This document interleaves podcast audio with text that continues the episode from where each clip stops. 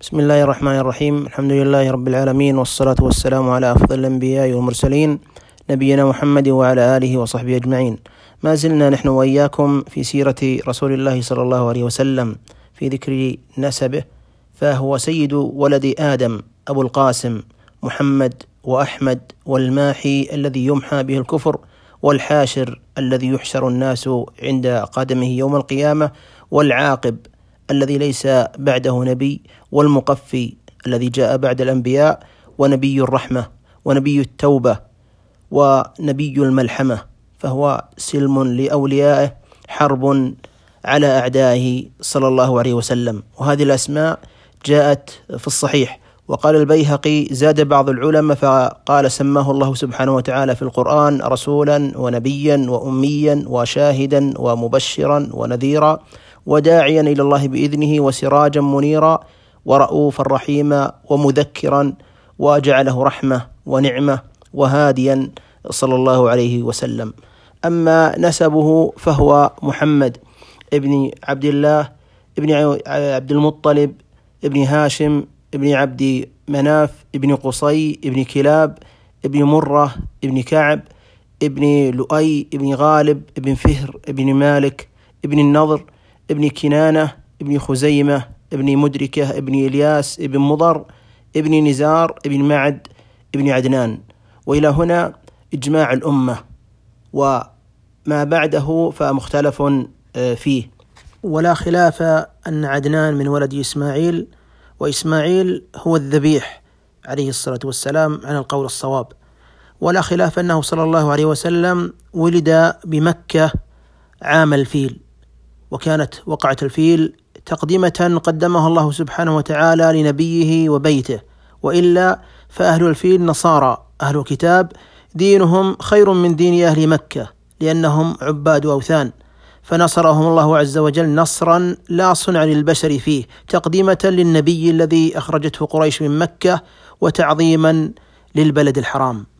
أما قصة أصحاب الفيل فهي أن أبرهة الحبشي النائب عن النجاشي في اليمن رأى الناس يتجهزون أيام الموسم إلى مكة شرفها الله فبنى كنيسة بصنعاء وسماها القليس وكتب إلى النجاشي إني بنيت لك كنيسة لم يبنى مثلها ولست ولست منتهيا حتى أصرف إليها حج العرب فسمع به رجل من بني كنانة فدخلها ليلا فلطخ قبلتها بالعذرة فقال أبره من الذي اجترى على هذا؟ قيل رجل من أهل ذلك البيت سمع بالذي قلت فحلف أبرهة ليسيرن إلى الكعبة حتى يهدمها وكتب إلى النجاشي يخبره بذلك فسأله يبعث يبحث أو يبعث إليه بفيله وكان له فيل يقال له محمود لم يرى مثله عظما وجسما وقوة فبعث به إليه فخرج أبرهة سائرا إلى مكة فسمعت العرب بذلك فأعظموه ورأوا جهاده حقا عليهم حتى وصل إلى مكة وأمر أبرهة بالغارة على نعم الناس وجمع إليه أموال الحرم حتى أصاب لعبد المطلب مئتي بعير. ثم بعث رجلا من حمير إلى مكة فقال أبلغ شريفها أنني لم آتي لقتال بل جئت ليهدم البيت. فانطلق فقال لعبد المطلب ذلك فقال عبد المطلب ما لنا به يدان سنخلي بينه وبين ما جاء له فإن هذا بيت الله وبيت خليله إبراهيم. فإن يمنعه فهو بيته وحرمه. وإن يخلو بينه وبين ذلك فوالله ما لنا به من قوة. ثم ذهب إلى أبراه وطلب منه أن يرد عليه مئتي البعير التي أصابها من ماله. فقال أبراه لترجمانه قل له إنك كنت أعجبتني حين رأيتك ولقد زهدت فيك. قال لما قال جئت إلى بيت هو دينك ودين آبائك وشرفكم وعصمتكم لأهدم فلم تكلمني فيه وتكلمني في مئتي بعير. فقال عبد المطلب أنا رب الإبل والبيت له رب يحميه. فقال ما كان ليمنعه مني؟ فقال فأنت وذاك. فأمر بإبله فردت عليه. ثم خرج عبد المطلب وأخبر قريش الخبر وأمرهم أن يتفرقوا في الشعاب ويتحرزوا في رؤوس الجبال خوفا عليهم معرة الجيش ففعلوا. ثم توجه في بعض تلك الوجوه مع قومه إلى رؤوس الجبال. وأصبح أبرهة بالمغمس قد تهيأ للدخول وعبأ جيشه وهيأ فيه فأمر سائس الفيل بالتوجه إلى الكعبة فبرك الفيل فبعثوه فأبى. فوجهه إلى اليمن فقام يهرول. ووجهه إلى الشام ففعل مثل ذلك. ووجهه إلى المشرق ففعل ذلك. فصرفه إلى الحرم فبرك.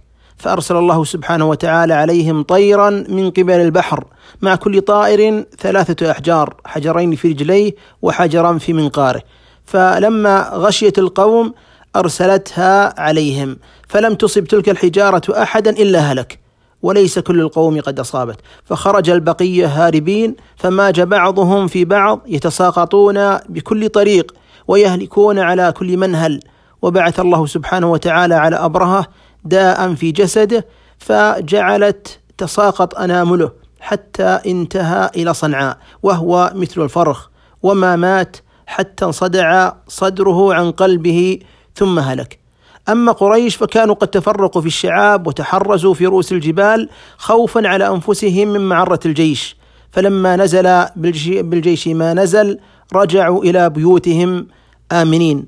وكانت هذه الواقعة سنة واحد وهو سبعين وخمسمائة للميلاد وكانت تقدمة قدمها الله سبحانه وتعالى لنبيه ولبيته. ولذلك وبذلك نزل قوله سبحانه وتعالى ألم تر كيف فعل ربك بأصحاب الفيل؟ ألم يجعل كيدهم في تضليل؟ وأرسل عليهم طيرا أبابيل ترميهم بحجارة من سجيل فجعلهم كعصف مأكول. وفي هذه الآية وفي هذه القصة عبر حماية الله سبحانه وتعالى لبيته وتقدمة لبعثة سيد المرسلين صلى الله عليه وسلم وأن كل قوي مهما ارتفع فإن الله سبحانه وتعالى قادر على إهلاكه وقد يهلك بأمر بسيط وأمر سهل قد يستحقر فتقع عليه فيقع عليه هذه المشكلة أو تلك المصيبة أو ذلك المرض فيموت بسببه. وكذلك اللجوء إلى الله سبحانه وتعالى. فهذا عبد المطلب مع أنه كان مشركا ومع ذلك اعترف بأن للبيت رب يحميه وهو الله سبحانه وتعالى. فنستفيد من ذلك أن الإنسان يلجأ إلى ربه سبحانه وتعالى في كل أحواله في السراء وفي الضراء. وفق الله وإياكم لما يحبه ويرضاه. وصلى الله وسلم على نبينا محمد وعلى آله وصحبه أجمعين.